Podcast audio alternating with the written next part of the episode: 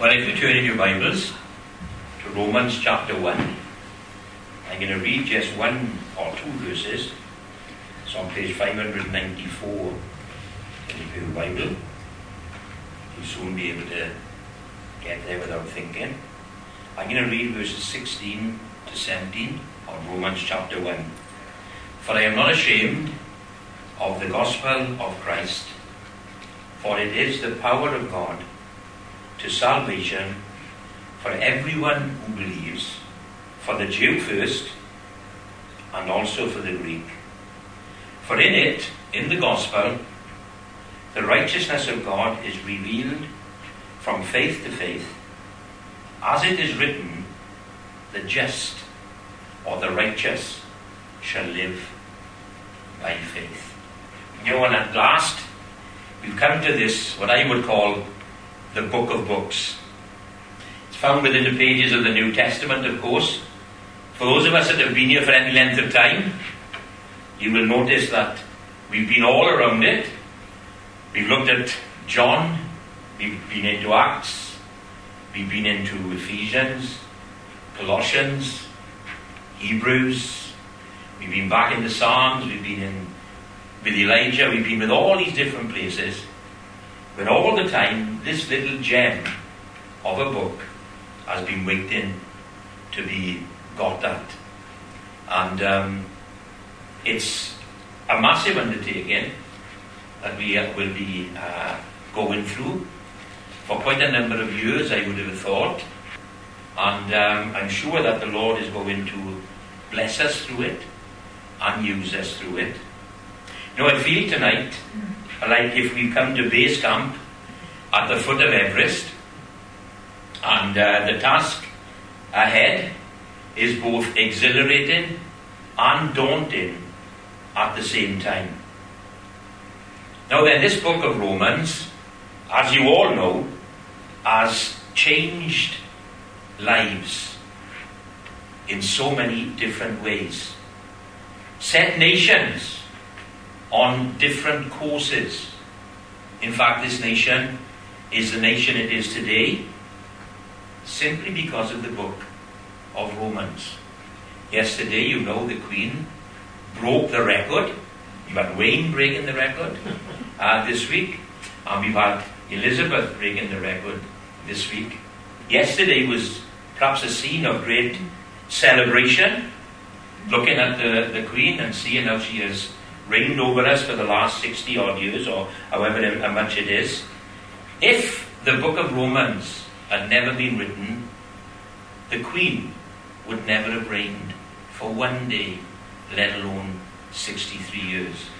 It's because of the book of Romans that we averted what happened in France, uh, the French Revolution, which of course destroyed the monarchy uh, in many ways, and that would have happened year 2, simply because of the book of Romans.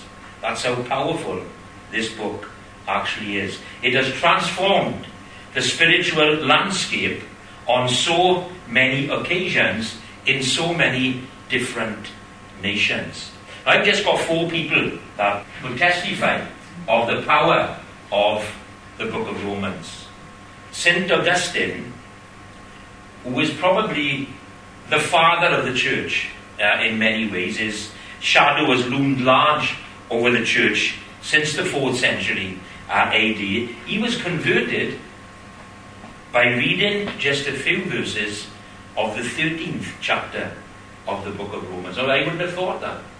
I would have thought that all the, the transforming power uh, of the gospel would have come at him from chapters 3 to chapter 8. But it was chapter 13 that he read, and he found the Lord as his Saviour, and he has influenced. Perhaps you don't know how much influence he's had upon the church, but he was a massive influence on the church in the early years. Well, of course, we all know this guy, Martin Luther. Martin Luther, of course, studying the writings of Augustine, came to an understanding of the faith.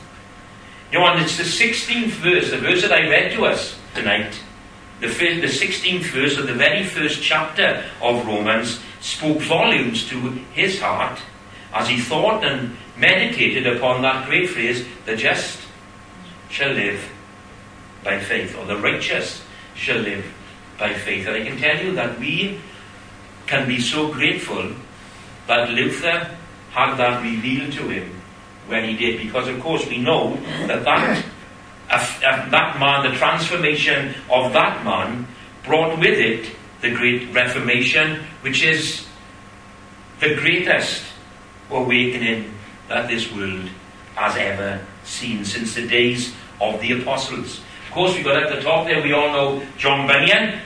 And John Bunyan was in Bedford jail for his faith. And he was reading the book of Romans and was so caught up by all of its themes that he penned Pilgrim's Progress.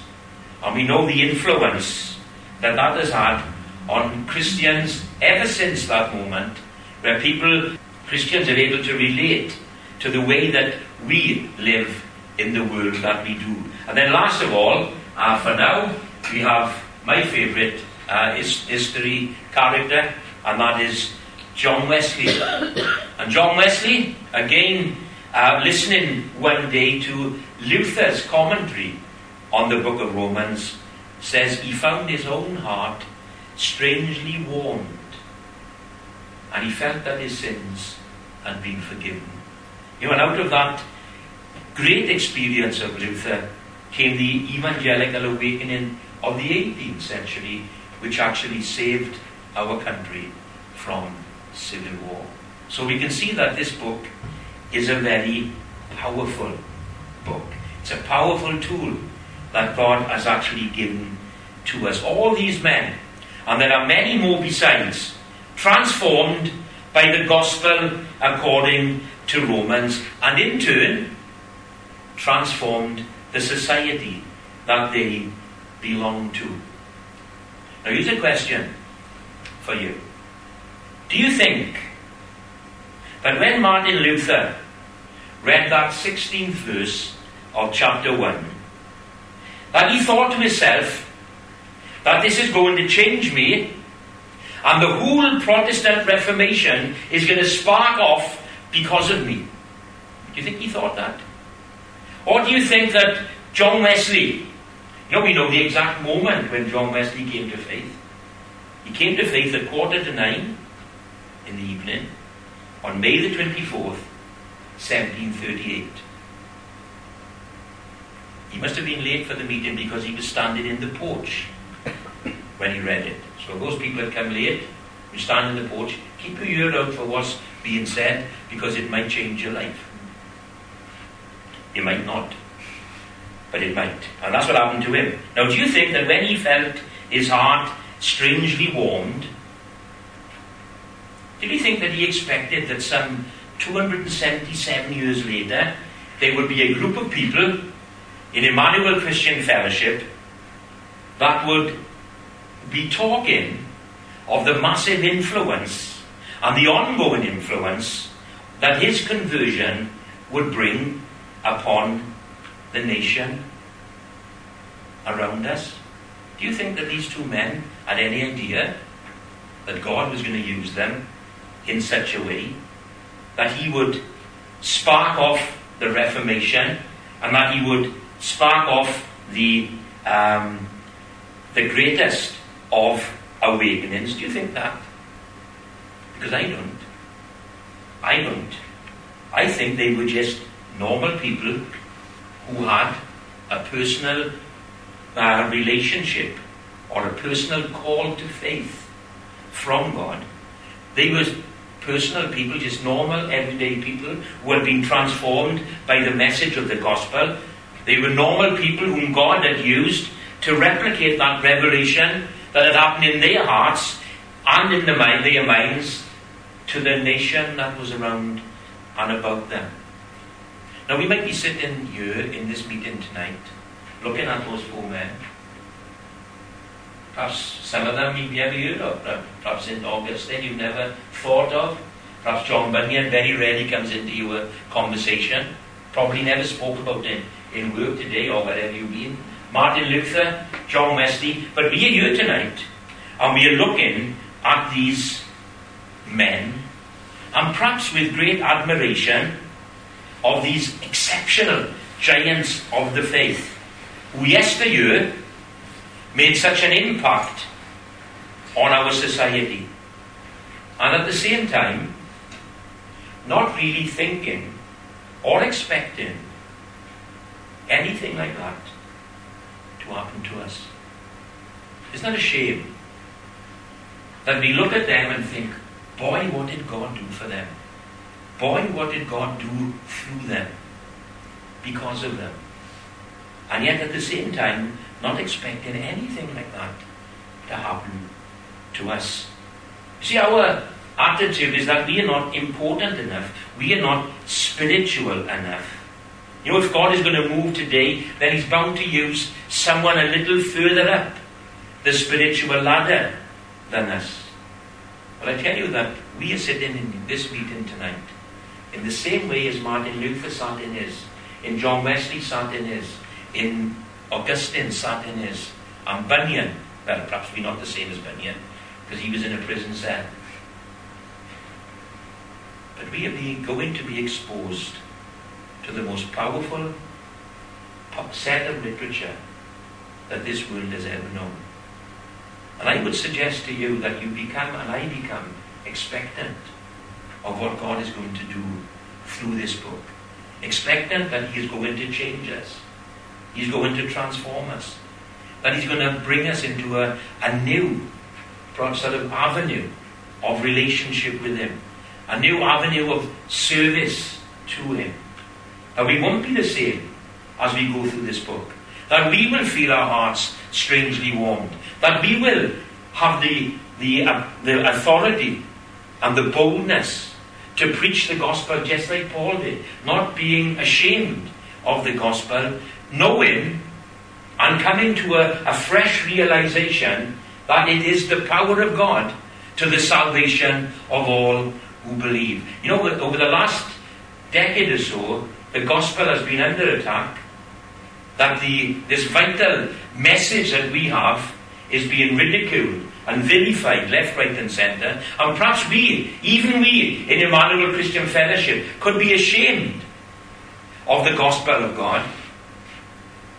But you know when we come to this passage of the Scripture, and we see what Paul has written for us, and not only what he has written, but the way that he has lived his life as he writes it, I would hope and pray that it would spark off something in us that would rekindle that desire to preach the gospel to those who are still as yet unsaved, those who are un, uh, that are still unbelievers in the world that we belong to.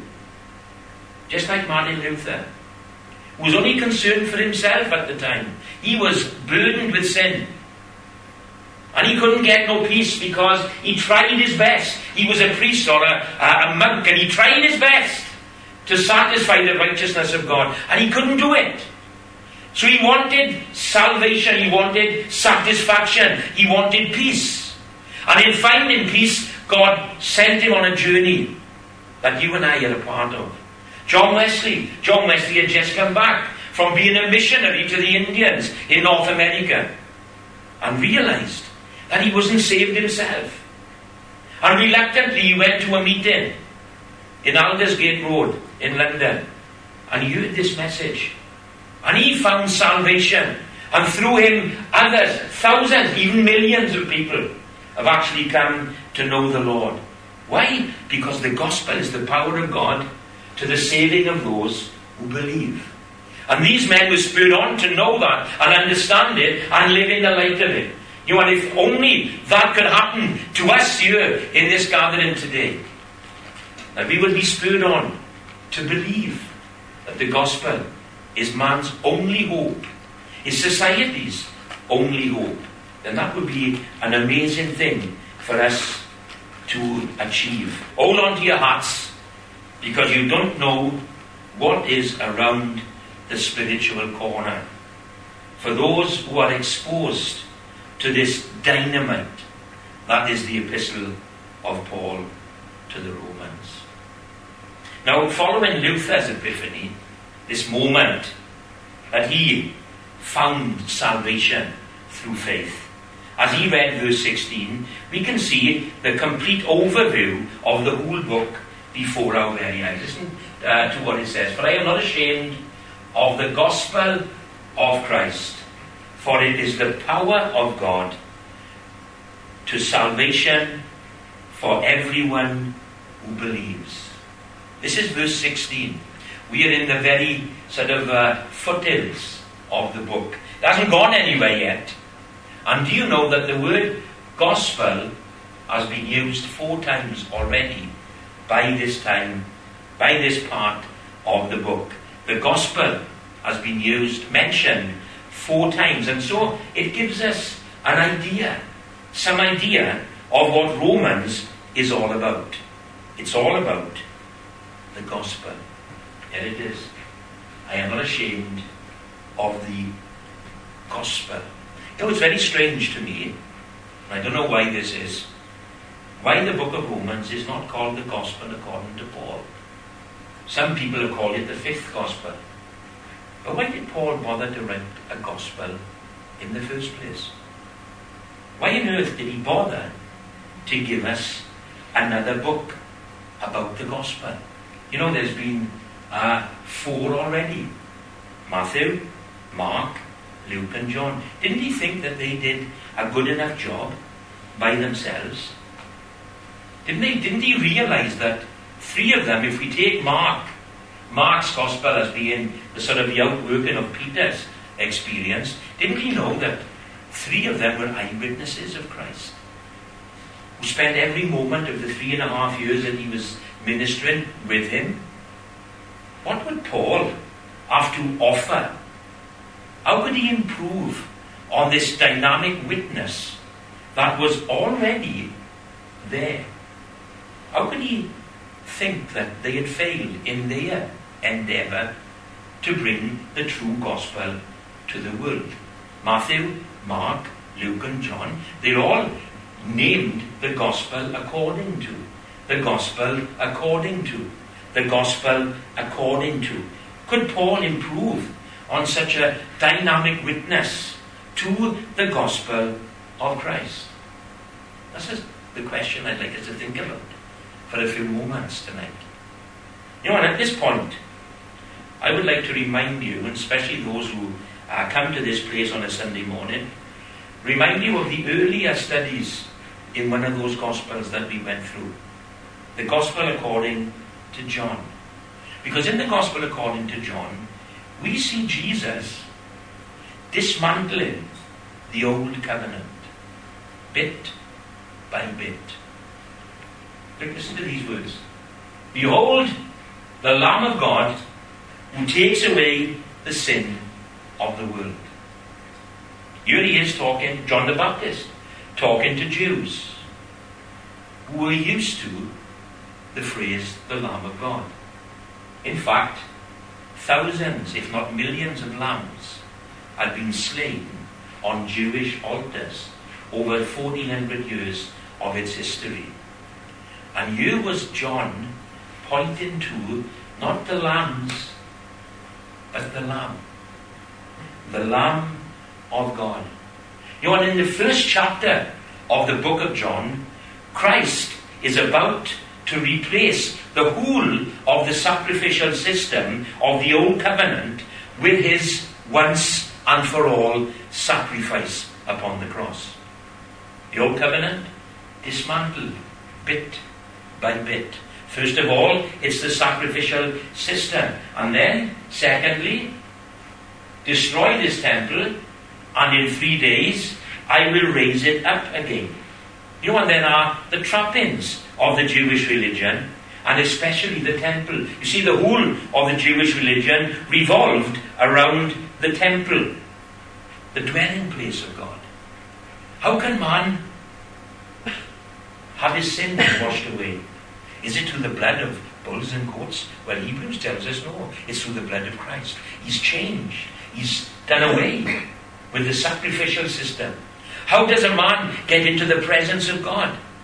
Is it through entering into the temple and going through all the rites and ceremonies? No, it's by being in Christ Jesus. So by destroying the temple in the way that he suggests, and him being raised from the dead. It's those who are in Christ Jesus who now have the privilege and the pleasure of being in the presence of God. In Christ Jesus. Then, thirdly, what sign? And this is the Pharisees, the personnel of the old covenant. The, the scribes and the Pharisees, they asked this question. Notice they didn't ask, why are you doing these things? You just have turned the tables. Why are you doing these things? Why are you cleansing the temple? They knew why he was doing it. They wanted to know what sign, what authority he had to do it. You see, the Messiah would come and cleanse the temple. And here is Jesus cleansing the temple. They didn't ask, why are you doing this? He said, they say, on what authority are you doing this? You know, and in that one sentence, the Pharisees realized that they, the personnel of the Old Covenant, were being replaced by Jesus, the eternal high priest. You know, we went through all that in the book of, of Hebrews. You know, and the process of Christ dismantling the Old Covenant didn't come to an end until the 20th chapter of John. Now, the 20th chapter of John is the resurrection chapter. It's the day when Jesus burst forth from the dead. Know, having dealt with our sins in his sacrifice upon the cross uh, two or three days earlier, now he raises, he's raised up to prove that his sacrifice was satisfactory to God, was complete. And now he is able to say, receive the Holy Spirit. Receive the Holy Spirit. And it's at that point, and not a minute before, but it's at that point when Jesus said to his disciples, Receive the Holy Spirit, that the old covenant gives way completely to the glorious new covenant. And you and I are a part of the new covenant, the New Testament, because now Christ has done away with the old covenant. It's the moment that everything in, in biblical revelation has been working up to. The day when God could indwell his people by his Spirit. That's the most amazing moment that, uh, that we could ever think of. God's plan of salvation has come to fruition. It's taken 1400 years. Millions of lambs and bulls and goats have been slain. 80 or so priests, high priests, have taken control of this covenant people. And now, Jesus Christ has replaced it all with Himself. With Himself as the Lamb of God slain for the, for the sins of the world, with Himself as the means of coming into the presence of God, with Himself as the one who was brought in this new covenant by bringing to people the gift of the Holy Spirit. You know, Jeremiah? Jeremiah talks about the new covenant as being the Lord, our righteousness. You know, we sing to me, it's not by works of righteousness that we have done, but according to your mercy, you've saved us. And I want to thank God. You know, one of the songs said tonight, we worship you because you are our righteousness. Know, we wouldn't be nowhere at all in the economy of God if God wasn't our, our righteousness. If Christ wasn't our righteousness. I thank God that He didn't. I, I got a, a, a commentary at home, and I've it, I would say, for 30 years. And I've never ever agreed with the title of it. It's a commentary on Romans, and probably I will, I will find as we go through the uh, the study of Romans that there will be wonderful things in there. But the title always gets me. The title is this How God Makes Bad Men Good. And you know, God hasn't made bad men good. He hasn't made me good. He hasn't made me righteous. Otherwise, I'd have to tell him you failed. Because in my own self, I'm still not as righteous as I should be. I'm not even as righteous as I could be. And you can say the same. There is no righteousness in us. You see, it's not that God has made bad men good, but God has clothed us with His righteousness. He's clothed us with His righteousness. And that's what this whole book of Romans is about. How a man can stand in the presence of God. The only way is that if he is clothed in the righteousness of Christ. The Lord is our righteousness. That's how Jeremiah describes for us the, the new covenant. You know, under uh, Ezekiel, again, we know the, the, the, verses from Ezekiel that would say that I will give you a new heart and put a new spirit within you. I will take the heart of stone out of you, out of your flesh, and give you a heart of flesh. I will put my spirit within you and cause you to walk in my statutes, and you will keep my judgments to do them. The indwelling of the Spirit. So the, the new covenant, what's it about? It's about us being clothed in Christ's righteousness and us being filled with God. That couldn't have happened in the Old Testament. It could only have happened since Calvary and since the resurrection. You know, I said when we looked at these studies in, in John chapter, chapter 1, it was, it was 2008 uh, when we were looking at it. As John was writing, or as John was witnessing the scene that was before him, as he looked at Jesus uh, going through his ministry, I said then that he had spotted a radical change taking place through these events. He saw the fulfillment of the Old Testament being uh, taking place before his very eyes. And that must have been amazing. He knew his Old Testament. He thought, there's something happening. There's something happening. Behold the Lamb of God who takes away the sin of the world.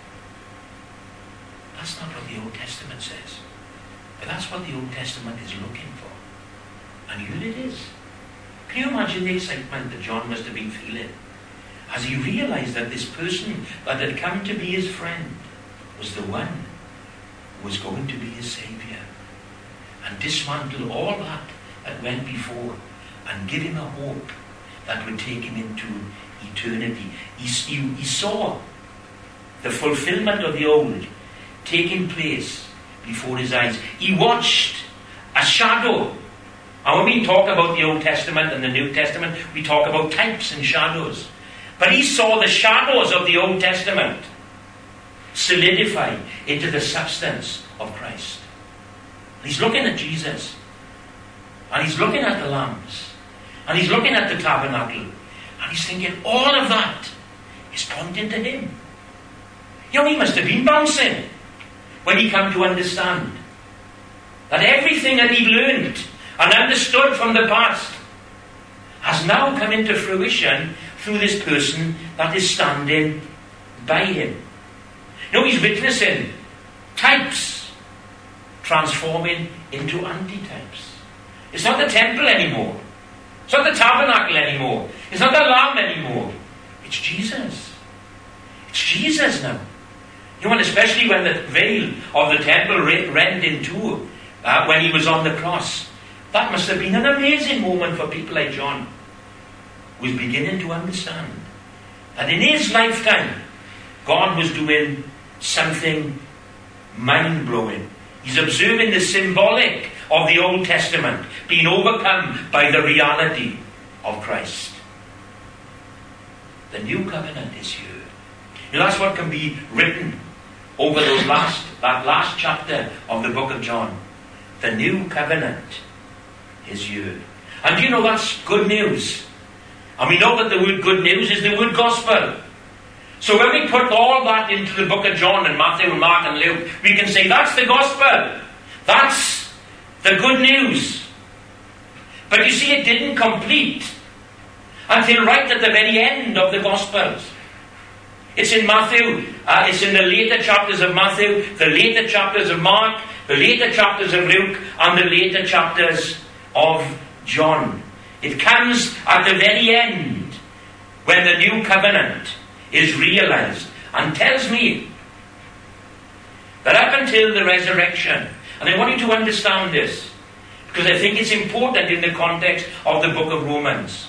It tells me that the new covenant is not realized until the end of the book, which tells me the Gospels, and I've said this before to you, are really Old Testament documents. They're always dealing with the Old Testament, right up until the resurrection. And when the resurrection comes, it catapults us into the new covenant. So everything in these Gospels, it's important. They're important. It's where Jesus lived, and we see a, um, the transcript of his life and his death and his resurrection. So they are important books for us, but they don't tell us an awful lot about ourselves. They don't tell us. We'd be hard pressed to define the gospel from Matthew, Mark, Luke, and John. Why did God send Jesus? But it doesn't really tell us in Matthew, Mark, Luke, and John. Why the cross?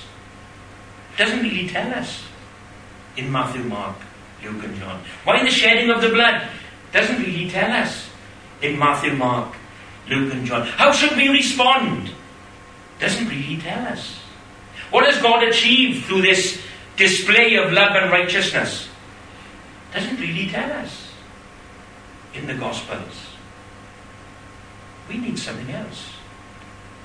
We need an explanation of what Christ has actually achieved. How is faith born? How is faith born? None of these questions are addressed in the so called Gospels. And therefore, it is to this glorious book of Romans that we must turn in order to see the glory of this salvation plan, to understand its implications, to embrace its wonderful consequences.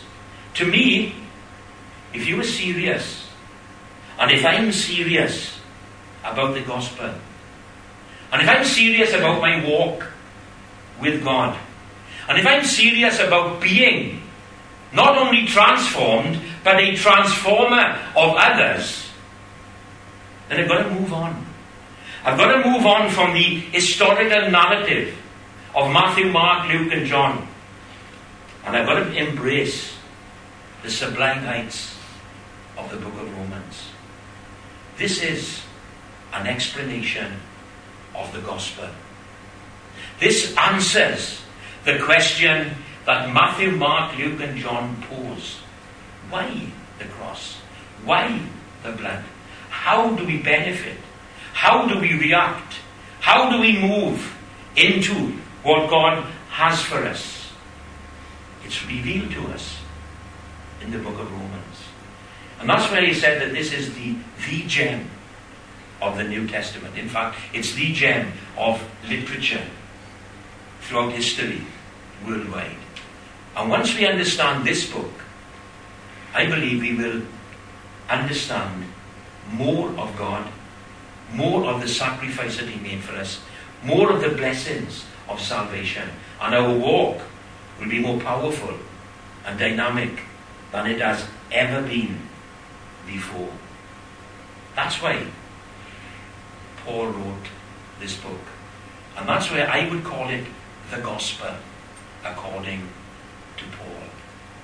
Now, as we move on, we're going to look, just look at one word from our first verse tonight. The first verse. Let's just look at the first verse. Let's go back to the scriptures.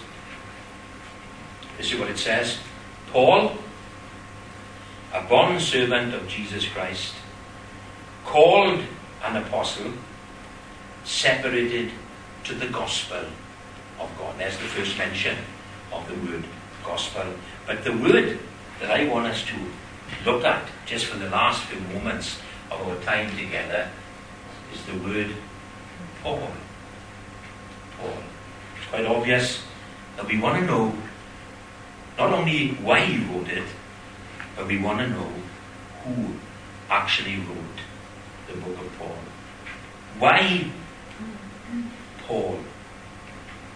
Why Paul? Why not Matthew? Why not Peter? Why not James or John? They were with him all the time. He showed them everything that he ever did, especially Peter, James, and John. No, they were in the room with Jairus' daughter. They were on the mountain of transfiguration. Everywhere Jesus went, they went. So why on earth has God seemingly jumped over the obvious candidates to write this treatise on the gospel of God and jumped to Paul? What the moment of Christ's earthly ministry was antagonistic to him. We know that he persecuted the church, killing people in the name of God, killing people who worship the name of Christ. Why does God not choose them and choose him?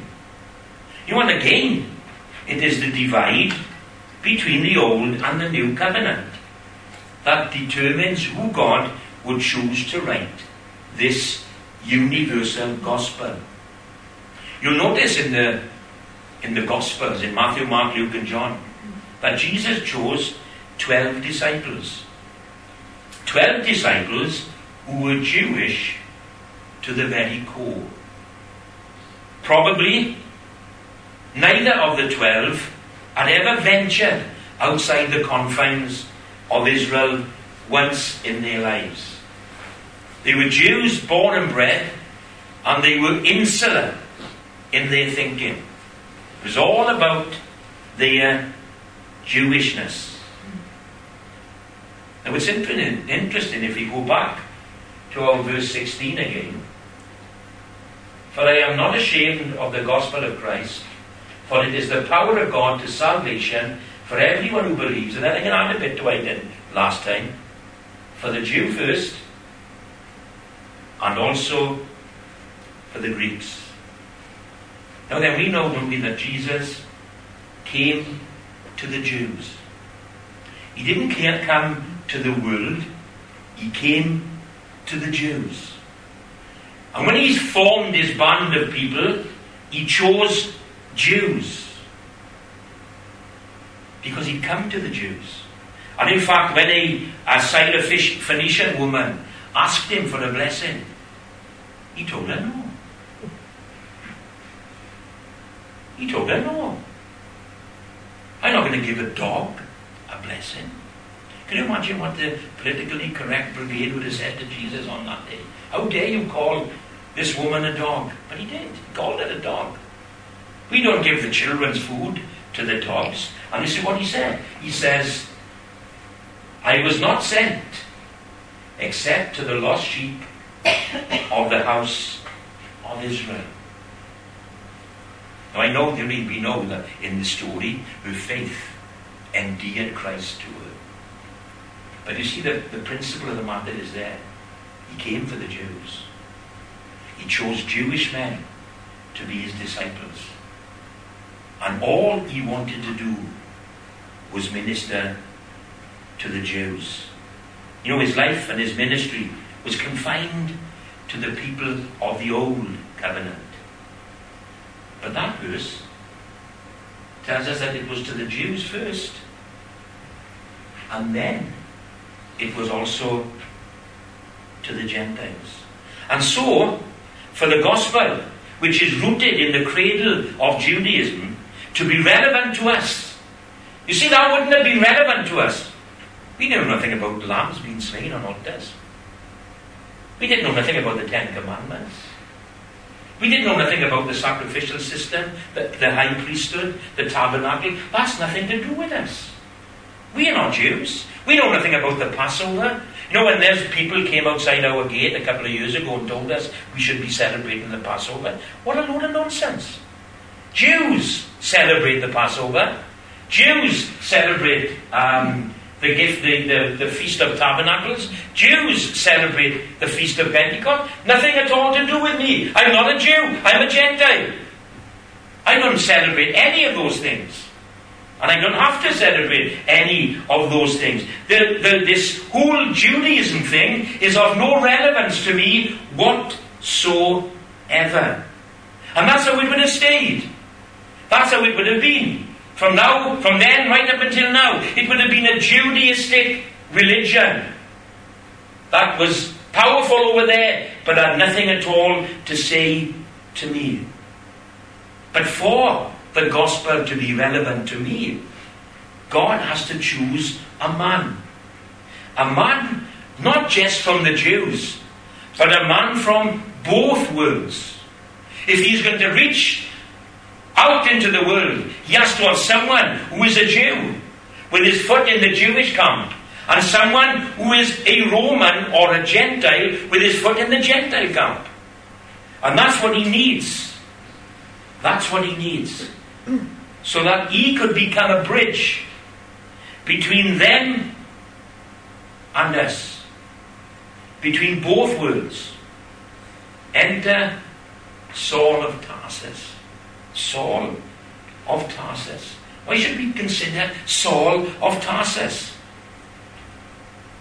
Well, because he's a Jew who lived in a Gentile city, who was born in a Gentile city. He was a pure Jew who was raised the bar of Judaism. Listen to what he says in Galatians chapter 1. He says, For you have heard of my former conduct in Judaism, how I persecuted the church of God beyond all measure and tried to destroy it. And I advanced in Judaism beyond many of my contemporaries in my own nation, being more exceedingly zealous for the traditions of my fathers. He was the mastermind of his day. You know, it's a fact that is acknowledged even in society today. In, in the 1940s, the Secular Society in London put on a series of lectures. And the, the, the name of the series of lectures was The Masterminds of the Ages. And who do you think popped up as one of the masterminds of the ages? It was Saul of Tarsus or the Apostle Paul. He was a mastermind. He was an amazing man. He had gifts poured out of every pore uh, in his body. The Apostle Paul was dealt with in those lectures. Why? Because he was zealous for the traditions of his fathers. He, he I suppose we could say, his grades were higher than anyone else's. He transformed Judaism and took it on to another level. Then, of course, it tells us this is his boast. This is his boast.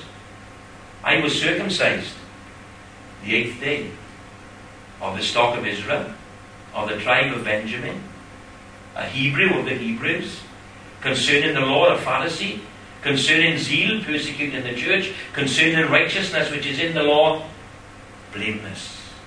He was a pure Jew. He was a pure Jew. And therefore, he was able to understand the concepts of God's revelation to his covenant people. He knew the Old Testament backwards. He knew every corner, every implication, everything that he needed to know about the scriptures. He knew. But then, this is one good thing. But we could say that about Matthew. We could say it about John. We could say it about uh, all the ones that uh, were chosen by God, by Christ, to be his disciples. But of course, Paul was something different. Paul, in his own words, tells us that he was a citizen of Rome. A citizen of Rome. Something that he was really proud of. A Jew being proud to be a Roman. Now, there's not many of them about. There's not many of them about today. They are few and far between. In fact, he is the only one that I know of. A Jew. Proud to be a Roman.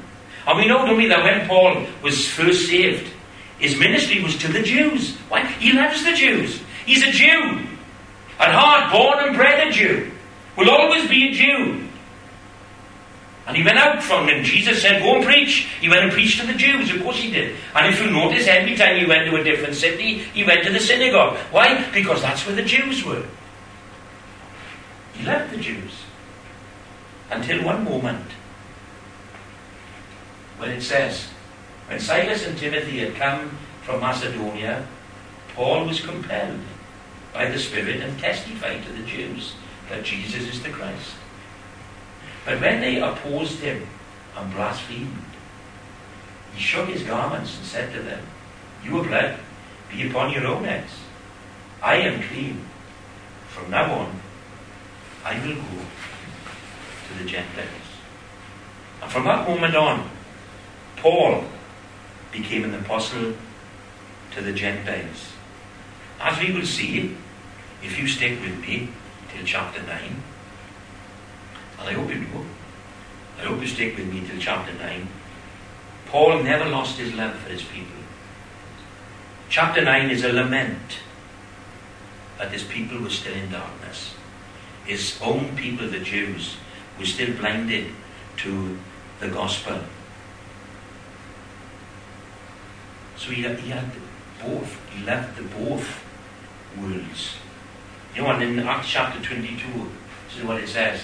I am indeed a Jew, born in Tarsus of Cilicia, brought up in this city at the feet of Gamaliel, taught according to the strictness of our father's law, and was zealous towards God, as you are all today. He was a Jew, but he loved the Gentiles. He was unique. He was unique. You Tarsus, another just a word about Tarsus. He was a town that was famous for its philosophers. Remember when he saw the um, the inscription to the unknown God, and he named a number of the philosophers that had brought all this philosophy to Athens. He knew them because he'd come from the city that they came from. It was a city that was famous for its philosophers, its university, its history, its culture, and its engineering achievements. Tarsus was an amazing city. And who was born there? Well, luckily, Paul. Paul was born there. You and in order for Christianity, in order that it might go out into all the world, a unique person was necessary. And Paul was that person. You know, we can thank God for an awful lot of things. But tonight we're going to thank God Paul ever insisted. You know, we told in, in Galatians that God had separated him from his mother's womb. So we're thanking God, really. We're thanking God that he prepared a person, a normal human being, prepared him in the womb of his mother, took him to Tarsus, gave him a love for the Jews, in order that he could bring these two worlds together in Christ. Because if the uh, if in order that Christianity might go out into the world, a unique person was necessary.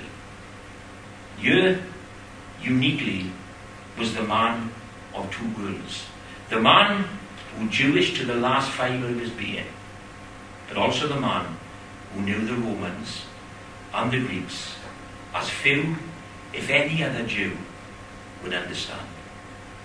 You indeed was the man prepared by God to be the bridge between the two worlds and be the bridge, and this is the lovely bit, the bridge by which Gentiles could cross over, not into Judaism, but into Christ. If he hadn't existed, we wouldn't be here tonight. Don't forget about the Queen. If John Wesley hadn't been saved on that night, the Queen wouldn't have reigned for 63 years. That would be a calamity. But more of a calamity that if Saul of Tarsus, Paul the Apostle, hadn't been born when he did, if God hadn't prepared him in the womb, if he hadn't grown up to be who he was, if he hadn't penned these words that we have before us, then we would not be in this place tonight.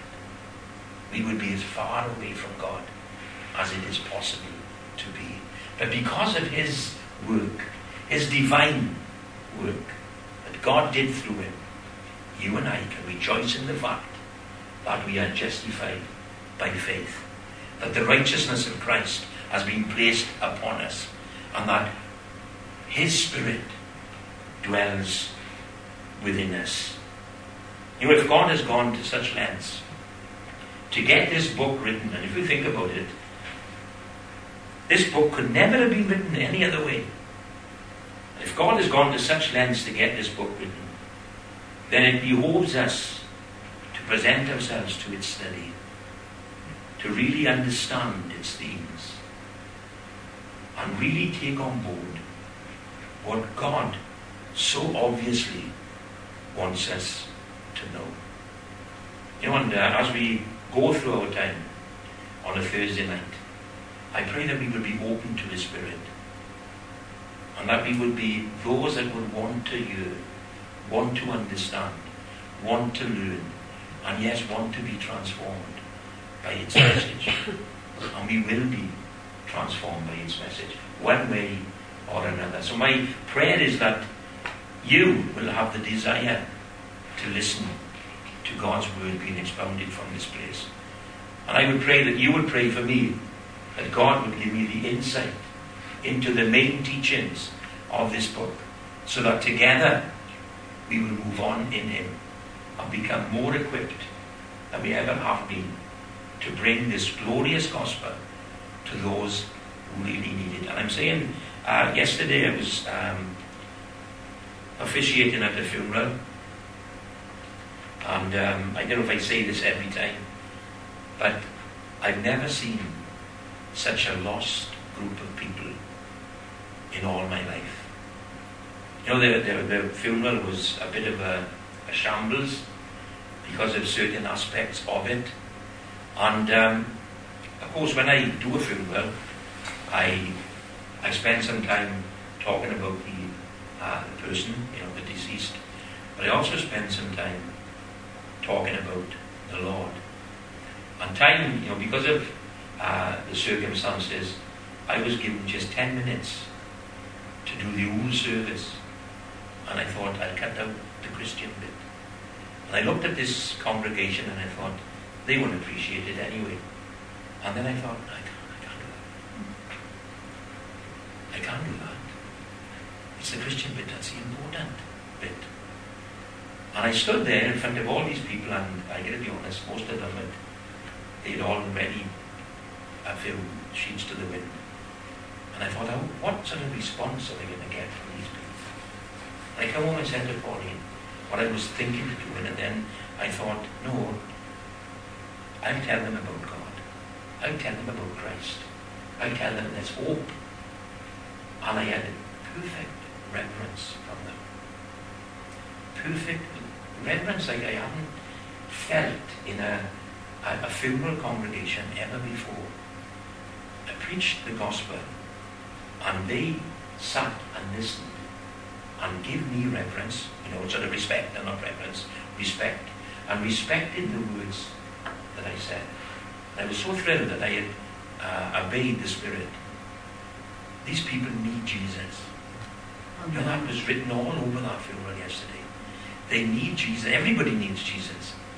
But these people especially need Jesus and they need you and I to be bold to say with Paul, I'm not ashamed of the gospel of God, because it is the power of God to the salvation of those who believe. They need to hear the message that only we can bring, because we have rubbed shoulders with this unique person called Paul, and we have obeyed the command to study, to show ourselves approved for his name's sake.